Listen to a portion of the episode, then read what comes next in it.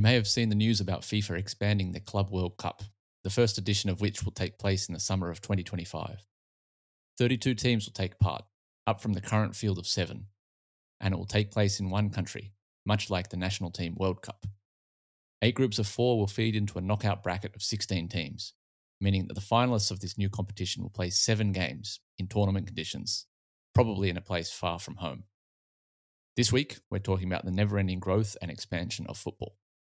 FIFA が現行のクラブワールドカップを拡大し、2025年の夏に新たな大会を開催すると発表しました。現在7チームでクラブワールドカップは開催されていますが、今後は代表のワールドカップと同じように4年に一度行われ32チームが参加します。4チームごと8グループに分けられ、勝ち抜いた16チームでノックアウトステージが行われます。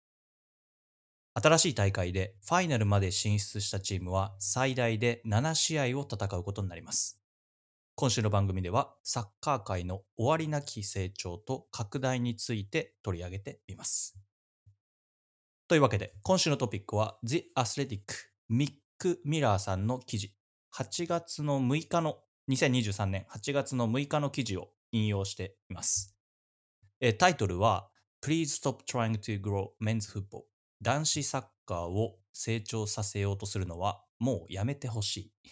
もう十分あるんじゃないかっていう記事で、まあよかったですね。いいトーンで、トミが選んでくれたんだよね、記事を。Yeah, it's something that we've spoken about a little bit in the past, just Mm. too much football.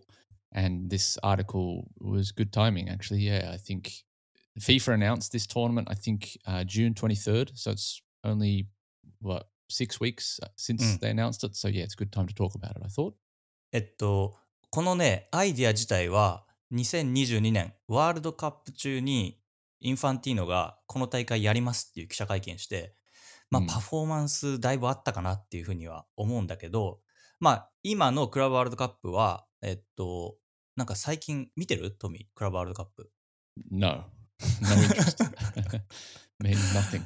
ね、見てないから僕も、あれ？今年どこでやるんだっけな？みたいな感じで、あんま見てないっていうのはあるんだけど、まあこの案に対して、えー過密日程がさらに進むんじゃないかっていう批判的な声もかなり上がっていて、けど、もういろいろ決まってるんですっていう話です。で、それに対して、まあ今回この記事でニックさんは批判的なことを言ってるんですが、それをちょっと喋ってみようかなという感じです。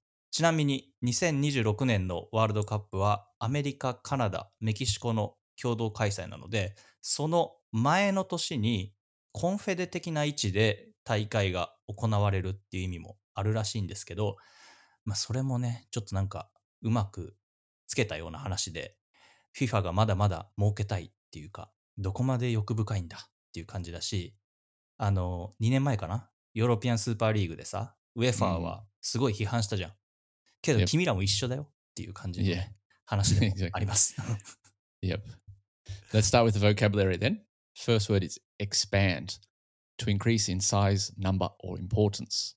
For example, FIFA decided to expand the Club World Cup to 32 teams. Just note the uh, verb is expand, the noun is expansion. So the expansion of the Club World Cup has been criticized. うん。expand、拡大ですね。だから、今回のトピック、えっと、今までは結構あの、プレイヤーのバーンアウト、 燃え尽き症候群みたいな話が多かったけど、今回の話は拡大路線、expand で、まあ、給料、スポンサー、ネーミングライツ、暗号資産、SNS 戦略、移籍人とか、サッカー界はどこまでエクスパンドし続けるのかっていう話を取り上げるので、この単語ですね、expand。The, the word used in the title was growth as well. Growth sounds very positive. うん。Seicho, I guess, 成 would 長。be the, the translation. Yeah. Expand doesn't necessarily mean a うん positive thing. うんそうね。確かにね。でも成長っていう言葉を使っときながら、金を儲けたいっていう感じだよね。 That's right, exactly. うん We'll get into that later on. Oh. Uh, the second word is exhaustion, the state of being extremely tired. Playing more matches leads to a risk of player exhaustion. Uh, again, uh, exhaustion is uh, the noun. Uh, adjective would be exhausted. So I am exhausted. よく使うよね。極度の疲労。疲労困憊という意味です。And the third word is exploit, to use something in a way that helps you. For example, rising tickets have left many fans feeling exploited 利益を得るために利用する、活用するです。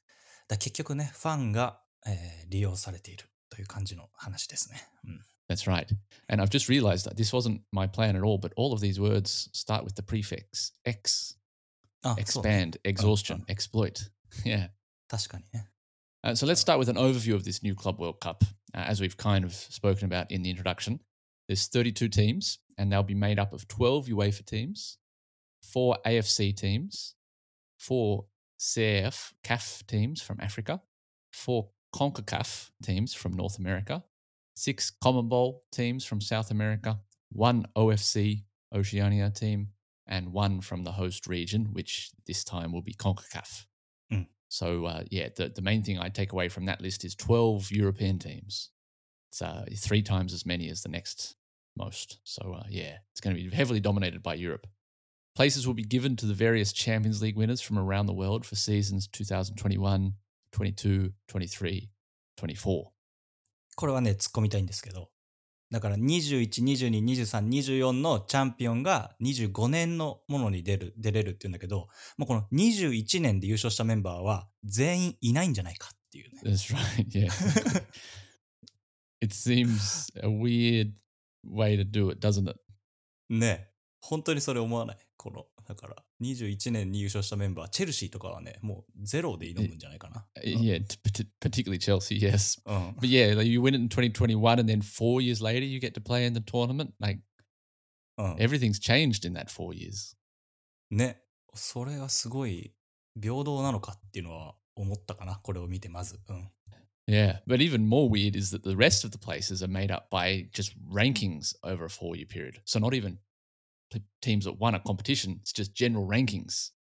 So Ne- you might have a kore- really mm. strong four year period and you qualify. うん But- うんうん You know, maybe your team is not that strong in general. So It's, yeah, strange. ね、これ不思議だよね。12がヨーロッパから出るから、まあ、主にはヨーロッパの大会なんだろうなっていうふうには、 Oh, yeah, that's right. Yes. Which Mm. that's one of my complaints later on. Uh, as we mentioned before, eight groups of four teams. The top two go through the knockouts, like the current World Cup.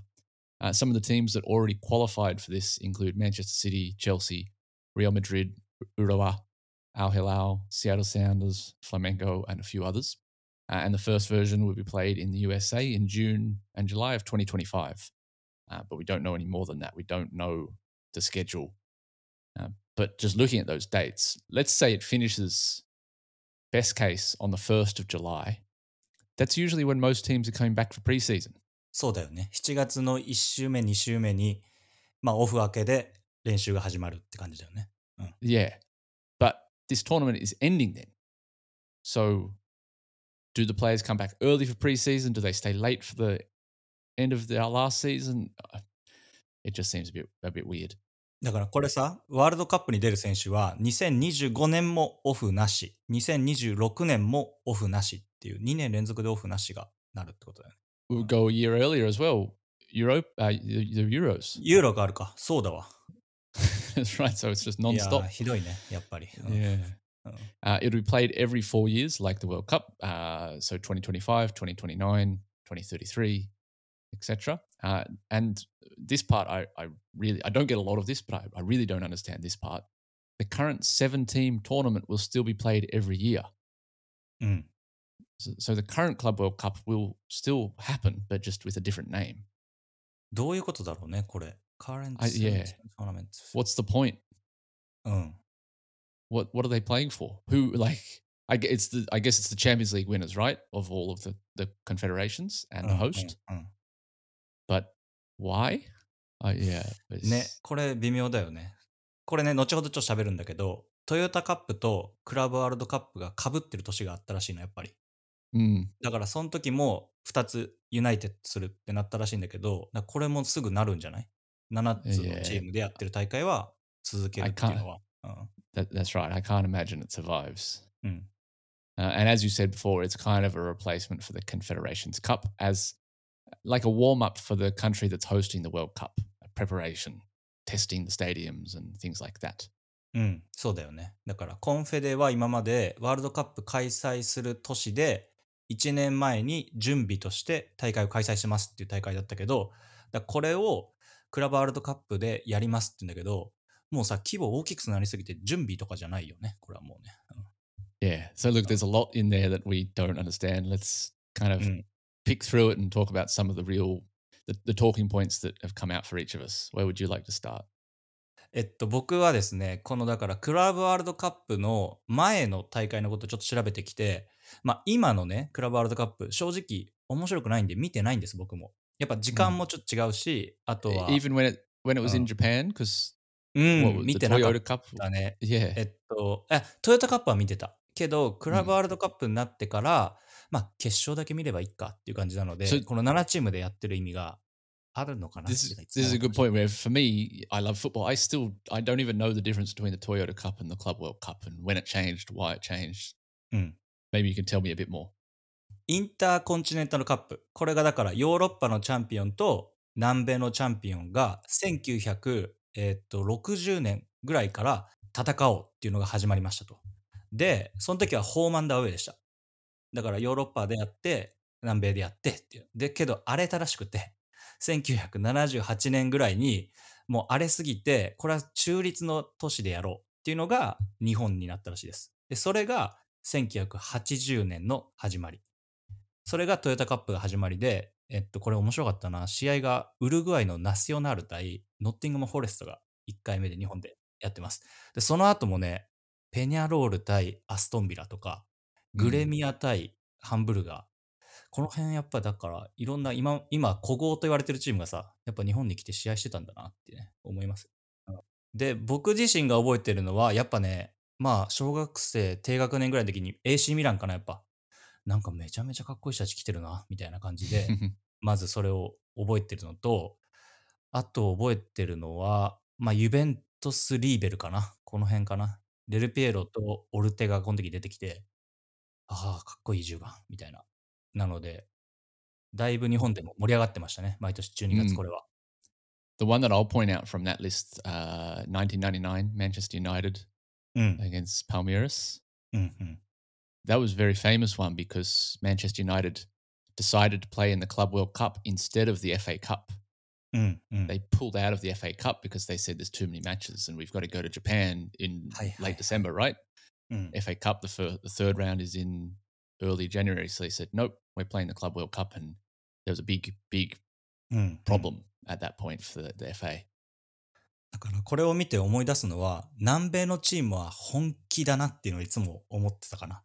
Yeah. 本気でこれを取りに来てるっていうか、ヨーロッパを倒したいっていう気持ちで来てたので、まあ、そういうのを見れて、トヨタカップは僕はすごい面白かったなと思うんですけど、1980年から2004年まで続いたのかな一応このトヨタカップっていうタイトルで。で、そっから、だんだんこうクラブワールドカップっていう風のが出てきて、2000年にこう被ってるんだよね、実は。トヨタカップとクラブワールドカップ。ブラジルで開催されて、コリンチャスとバスコダマが決勝。だこれレアルが出てないから盛り上がんなかったらしいんだよ、決勝に。で、2001年スペインでやろうとしてて、けどこれは広告代理店 ISL 社が倒産したから開催中止になってるんです。So the company that the company that organized it went bankrupt, right? そう。そう。Yeah.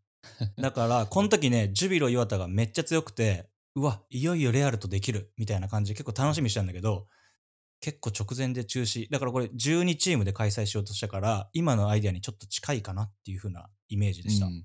Yep. で、結局間が空いて、えっと、クラブワールドカップは2005年から日本でその後 4, 4回開催されます。だから2004年で一旦トヨタカップっていうタイトルがいちょっと入ってたけど、多分外れてクラブワールドカップになっていくんですが、まあ、こっからね、えっと、日本のクラブが覚えてるのは、レッツとミランの試合は覚えてるね、まず。で、ガンバとユナイテッドも覚えてる。あと、覚えてるのは、えー、鹿島とレアルか。その試合とかは結構日本でもかなり盛り上がったなっていうふうには思うんですけど、これがミドルイースト、UAE、カタールに行ってからは、だんだん自分の興味も失われて、あ、今やってんのかっていう感じにはなってるのが正直なところです。うん。Yeah. Yeah. I think the other important point here is these were played in December, I believe, still. そう、At this そう、point？ディセンバー。うん。So it's you know middle of the season, perhaps not as disruptive of, as this new plan is, う where ん they're playing in June and July. そうね。だから今年はサウジアラビアでやるらしいんですけど、これコロナの影響もあって、かなり予定がずれてたはずで、なので、レッツかなレッツは出るんだと思うよ、サウジアラビア大会。 Yeah, well, Saudi Arabia, uh, yeah. my interest, my interest goes down very quickly when you mention something with Saudi Arabia because, yeah. Oh, I mean, so- just play it there every year. Just, just let them have it. No one else cares. no one wants to see it. So, そうね。富のポイントはどうでしょう、 mm, yeah, I've got a few thoughts on this as uh, always. Uh, I think the first thing is it sounds quite fun. Like on the surface, it looks a pretty interesting tournament. you know, Mm. taking the World Cup format to club teams sounds really cool. You know, seeing Urawa versus Chelsea in a group stage game where there's maybe not quite as much on it in terms of you lose, you're out. So Urawa could maybe play a bit more aggressive football against Chelsea and, and mm. really go for it. That that could be cool. Uh, and then in the knockout stages, I think it could be interesting. But I think the European sides are just so much stronger than the rest of the world うん。that nine times out of 10, we'll just end up with the Champions League in the knockouts. It'll be, you know, six out of eight will be European teams. And then the, the semi-finals will be all European teams. So what's the point in having two Champions Leagues? 思いますね。まあそのアジアに住むサッカーファンとしては、まあ面白い。だから4年に一度だから見てしまうんだろうなっていう自分もいるので.けど同時に、こう FIFA に全てこう拡大ビジネスの中に自分が巻き取られていくっていう葛藤もあって. あーっていう思いはある。ええで、いろいろ昨日考えたんだけ You're ど、being exploited, to use that ね、word. そうだよね。そう、本当にそう思う。えっと、1個目、いいこととしては、まあ、アジアサッカーとしてね、ACL の価値は向上するんじゃないかなと思う。ACL の人気.そこまで高くないから、優勝すれば、まあ、今年とかね、2025年の大会に出れるっていうモチベーションにもなるっていうのは一つ。けど、同時に、さっきも言ったけど、2021年とか22年の優勝したメンバーはいないから、その人たちは優勝しても俺いないかもっていう思いでやってるから、ね、そこはなんかモチベーション難しいだろうなっていうふうには思う。Mm. で、えっと、これね、大事なんだけど、今日かな、昨日かな、えっと、ACL の日程が発表されて、えー9月に始まって、5月に終わるっていう日程になりました。なので、J リーグが今そのまま予定を続けていくと、選手のオフが全くなくなりますっていうので、J リーグが、えっと、秋開幕に合わせるべきなんではないかっていう話に大きく関係しているので、この大会があるから ACL を大事にしたい。ACL を大事にしたいから J リーグの日程をずらすっていう議論にはなると思うので、ここ1年ぐらいはかなりここで、まあ、J リーグのクラブでいくと、新潟、山形とかがかなり雪が降るので、そこで試合が開催できない時期があるっていうのがあるかなと。なので、これはね、また今後リサーチして、ここで深く話してみたいなっていうトピックだなっていうふうには思います、Yeah, ね。we- we've spoken about that. Mm. We want to talk about that that switch. Mm. I, I I'm in favor of switching to winter because I think it would be better for the football product. But I don't like the idea that they would, like you say, change it because of the Club World Cup and the Champions League. Yeah, うん。That feels like then the J League's being exploited. ね。yeah, 思いますね。それも思うし、まあ、トミーは言ったように、J リーグの規模がね、今多分50億円ぐらいなのね。いいクラブです。その年間で。けど、ヨーロッパのクラブは500億とか1000億のクラブだから、10倍と20倍のクラブと戦って勝てるかって言われたらね、やっぱそれ難しいよ。その、まあ、その、もしかしたら勝てるかもしれないけど、ほぼ勝てない状況でやっていくっていうのは、これはなんかわざわざ比べる必要あんのかなっていうね。yeah. Well, I think uh, you look at the breakdown. There's 32 teams. 12 of those are European teams. So, like I said, you're going to end up with in the knockouts. I think at best three or four non-European teams, and then you know just the, the simple the way that numbers work, it will be inevitable that it's most likely European teams in the final and the semi-final. 思うね、それはだから、まあ、例えばさ、ニュージーランドとかクラブワールドカップの試合がえ出てて、頑張ってるけど、そこに多くの人が興味を持って試合見るかって言われたら、やっぱそれは難しいよねって思うね。Yeah, Uh. I think yeah maybe the Auckland City fans would love it. The club would love it because they get the money, but もちろんそうよ。もちろんそう。オークラン.ドの人は人はそうだけど、But you know what? Auckland City always qualifying for the Club World Cup has led to a big disparity between them and the rest of the New Zealand teams. because they get the money every year. They keep qualifying every year. そりゃそうね。だから、他の国の地域のサッカーもぶち壊しにかかってるっていうのは一つ言えるよね。うん My second point is uh, one I've spoken about quite a bit on this podcast is giving the players a break. Like we said, this will end up with European players, players playing f- in European competitions from European countries, playing the Euros in 2024, the Club World Cup in 2025, and the World Cup in 2026, which is just too much football. It's too much traveling. It, it reminds me of a like a traveling zoo. I don't know if you have those like a circus where they're always on the road, they're always moving to a new city, taking their show and showing those people they're bringing in more money. But it's the animals, the thing that people are actually going to see, which are being exploited. And in this case, the players are animals. We don't care about their well being. We need them to make more money. We're going to play as many matches as possible. うん。そうね。だから先週もさ、僕あの、プレシーズンで来た選手が動物園にいるライオンみたいに元気がなかったって言.ったけど.まあそれになりうるってことですよ。だし、まあ今年だからデブライエンとか見てると、結構バーンアウトしてそうだなって感じますね。リーグ、チャンピオンズリーグ、FA カップ、で、ワールドカップも去年やって、やりきってる感じがするから、なんかこう、パッションを感じないっていうか、もっともっとやりたいんだっていうのが見れないから、まあ、満身創痍でやってきた、無理して戦い抜いたんだろうなっていうふうには思うし、毎年それを一からやり直すっていうのは、まあ、トップレベルの選手ね、モチベーションどうやって保っていくんだろうなっていうのはね、非常に難しいと思います。うん。Y- Yeah, and I think uh, you know De Bruyne. You know, maybe he's injured, maybe he retires early. The people who are running football, they don't care because there's new players coming through. You've got Mbappe, you've got Haaland, you've got other young players that are coming through just to replace him. So we'll just burn them out and we'll get more footballers because everyone wants to become a footballer. It's just a never-ending pile of stock we can use. 思うな。まあ、もう一個ね、あとここで言いたいのは、えっと、ドイツで 長谷部選手がキャリアが伸ばしてるんです、今。で、それの伸びてる理由は、代表を一旦ここで終わりますって言って、日本代表のこの代表の試合に戻ってこないから、まあ、体を作りやすいんだろうなっていうふうにはすごい思うし、Mm. 負担を減らすことで自分のキャリアが伸びるっていう風な選択をする選手も出てくるだろうなっていうふうにはね。Definitely. I think there, there have been players in the past do that. I think there'll be more. And I think one of the big reasons for that is the travel.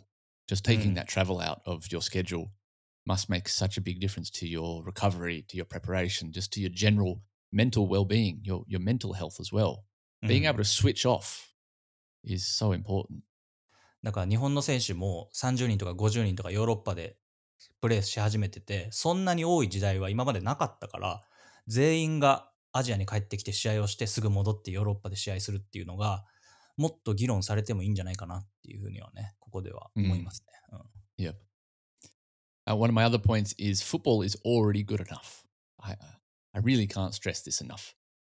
I don't understand this constant need to change things. It's the most popular sport in the world by a long, long way. It's popular because it's exciting, it's accessible, anyone can play it, pretty much anyone can watch it. It's got just the right amount of drama. Why do we need to change it so much? The World Cup is growing to 46 teams. The Champions League format is changing and looks worse as well. And maybe we can do an episode on that in the future. Uh, every season, it seems like we've got new ways to interpret offsides and handballs. There's new rules brought in for dogso, penalties, and other things. A goalkeeper can no longer dance on the line during a penalty shootout But then they don't fix things like diving or abuse of referees. They're changing all of these weird, uh, I don't know, unimportant things that just make it like, why is my question? そ Why うだよねまあ change? 変えてるのは FIFA だからね。うん Yeah. うんなんでそこまで変える必要あるのか。46チームに増やす。フォーマット変える。ルール変える。あー気になるね。アディショナルタイムね。 前半で That's 12分でも exactly. 実は Yeah. 延長です。 Yep. That's another thing, which again, that's another topic on our list uh, Oh. because players criticize that. Just leave it alone for a little bit. Just give me 10 years where football just stays as it is. We can enjoy it. But you know what? It's not going to happen because that's my probably my my last point. Money is everything. That's all they care about, as we know. The game needs to find new ways to make money. Otherwise, this bubble is going to burst because there's no way what football is doing is sustainable.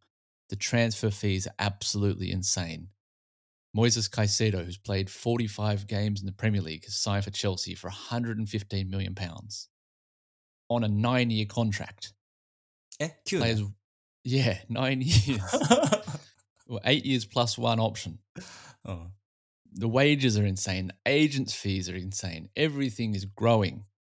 and we're paying for it. The fans are paying for it. Ticket prices go up. New streaming services become available. Streaming prices then go up. We see more ads and less content, and that still doesn't cover the costs. So they've got to play more games. いいですね。もっともっと言っていいよ、トミー。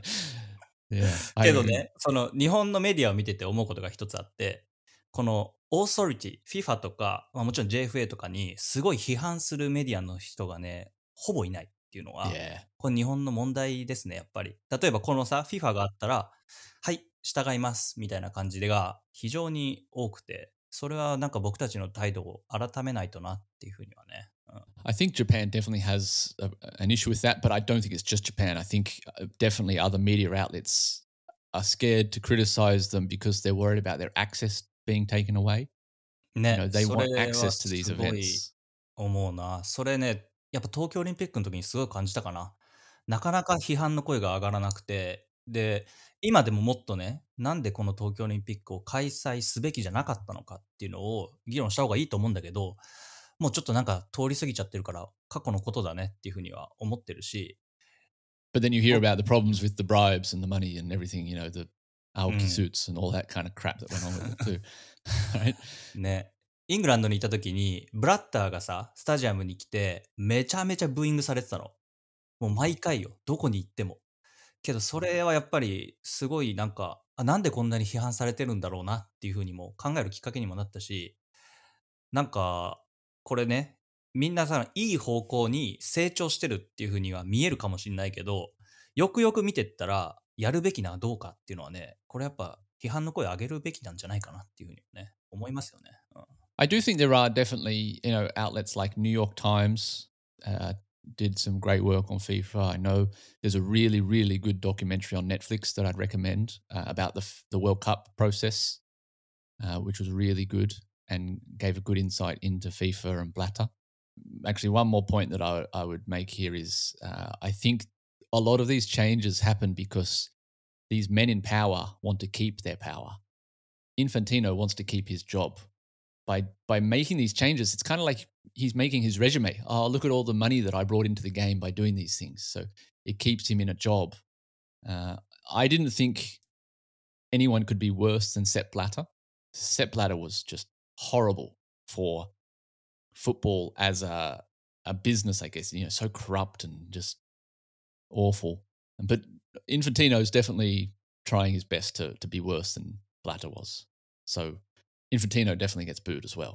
やっぱさ、ブラッターがやっぱひどすぎたから、インファンティーノが来た時にすごいいい人に見えたよね。あ、 That's right, exactly, Yeah. exactly. At the beginning, that's right. But now, you know, he's meeting with Saudi Arabian leaders who have potentially done very bad things. The Russian World Cup, you know, he's with uh, Putin in the box. He's mixing with some very bad people. 昨日ね、そのインファンティーノさんにちょっと調べてみたんだけど、まあ、スイス出身で、まあ、イタリア系の移民らしいです。で、現在52歳で、2000年にウェファーの事務局に入り、理事や事務局長を歴任。で、2015年 FIFA ゲートだよね。あれがあったから汚職事件でセセップ、ゼップ・ブラッターの前会長の辞任に伴い FIFA 会長に選出。で、最近再選されたので、2027年までは会長になります。で、ここ大事なんですけど、ブラッターの会長の後を継いだ最初の3年間はカウントされないらしいので、次の選挙も当選すると2031年まで会長を務めれると。長いなっていうの.ね、Yeah. 思いますね。で、もう一個言ってるのが、ワールドカップを2年か3年に1回やろうって結構本気で言ってるそうです。うん Just crazy. So I think if I was in charge of FIFA, the first thing I would do is make it the longest you can be in power is three or four years. Every four years, we change that person B- because it's just too much power for one person. They- They're more they're more powerful than many world leaders. うん。 I would say Infantino is more powerful than the Australian Prime Minister. うん。 He's うん more powerful than Kishida. うん。 Like So, it's ne. just it's too much power for one person to hold on to and too much money that they're in charge of. あのさ、 ワールドカップの時とかもさ、スタジアムでさ、あの、すんごい椅子で見てるじゃん、こうやって。Yeah, yeah. あれよくないよ.イイメージ。あの、あの、ど大きい椅子でさ、こうやって構えて見てるのはさ。But they're not trying to appeal to us. You know, they've got our money. They know that we're exploited because we love the game. They're trying to appeal to the princes and the people with money around the world, right? So そうね。まあなんか、今回こう喋ってきて、最後自分で何言おうかなってまとめたんだけど、なんかこの記事でも書いてあったのはさ、もう、もう、もうの先に何があるのかみたいな。もっともっともっと成長してって、これは何、どこに向かってるのかっていう。だから全ては成長しないといけない。前進あるのみだっていうのが、まあ資本主義の中でサッカーそこすごい巻き取られてるから、そうなってってしまうんだけど、なんかやっぱりそこで男子サッカーを消費する、コンシューミングするだけが正解なのか、トッププロたちだけが儲かって、その下は儲かんなくてもいいのかっていうのは、なんかね、こうサッカーが向かう道はどこなんだろうなっていうのはね、まあ、立ち止まって批判したいし、自分もそれを消費するだけでいいのかなっていうのはね、すごい感じてましたね。だからまあ、我々は、このなんか FIFA がやりだしたら、パッて口出せるような番組ではいたいですね。うん that's all we can do. It's either don't buy tickets or complain. ね。カタールワールドカップ前にも批判して、多分同じようなテンションだったと思う。yeah, 僕はここのカタールに行ってお金を使っていいのかっていうのは、right. We did we, 今のこの心境にちょっと似てる気はしますね。うん for sure. Yep.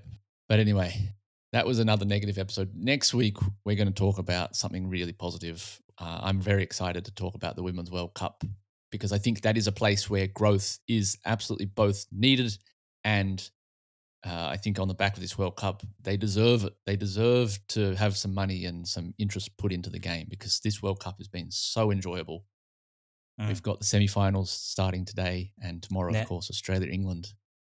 すごいね、オーストラリア。日本は残念でしたね。まあなんか、悔しい気持ちはやっぱり、あの、男子ワールドカップの時にも言ったけど、やっぱこう、 失恋した感じのこう傷つき方というか、ああ、もしかしたら勝てたかもしれないなっていう Yeah, ね。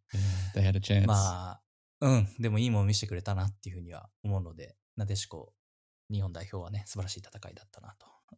And now, everyone, please get on board the Australian bandwagon. Please support us. The England game will be over by the time you're listening to this, but hopefully we beat England, and then in the final against Spain or Sweden, uh, yeah, it's going to be exciting. So yeah, Dos- lots to dos talk en- about. 予約した、 Ah. チケット。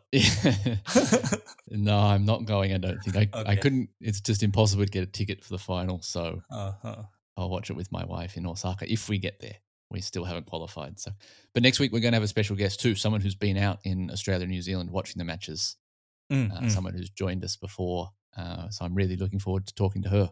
そうですね。日本のなんかこうメディア見てるとなかなか現地での様子が伝わってくるものがなかったので、 来週はゲストをお招きして、えーオーストラリア、ニュージーランドでの経験などを語ってもらえたらなっていうふうには思ってます。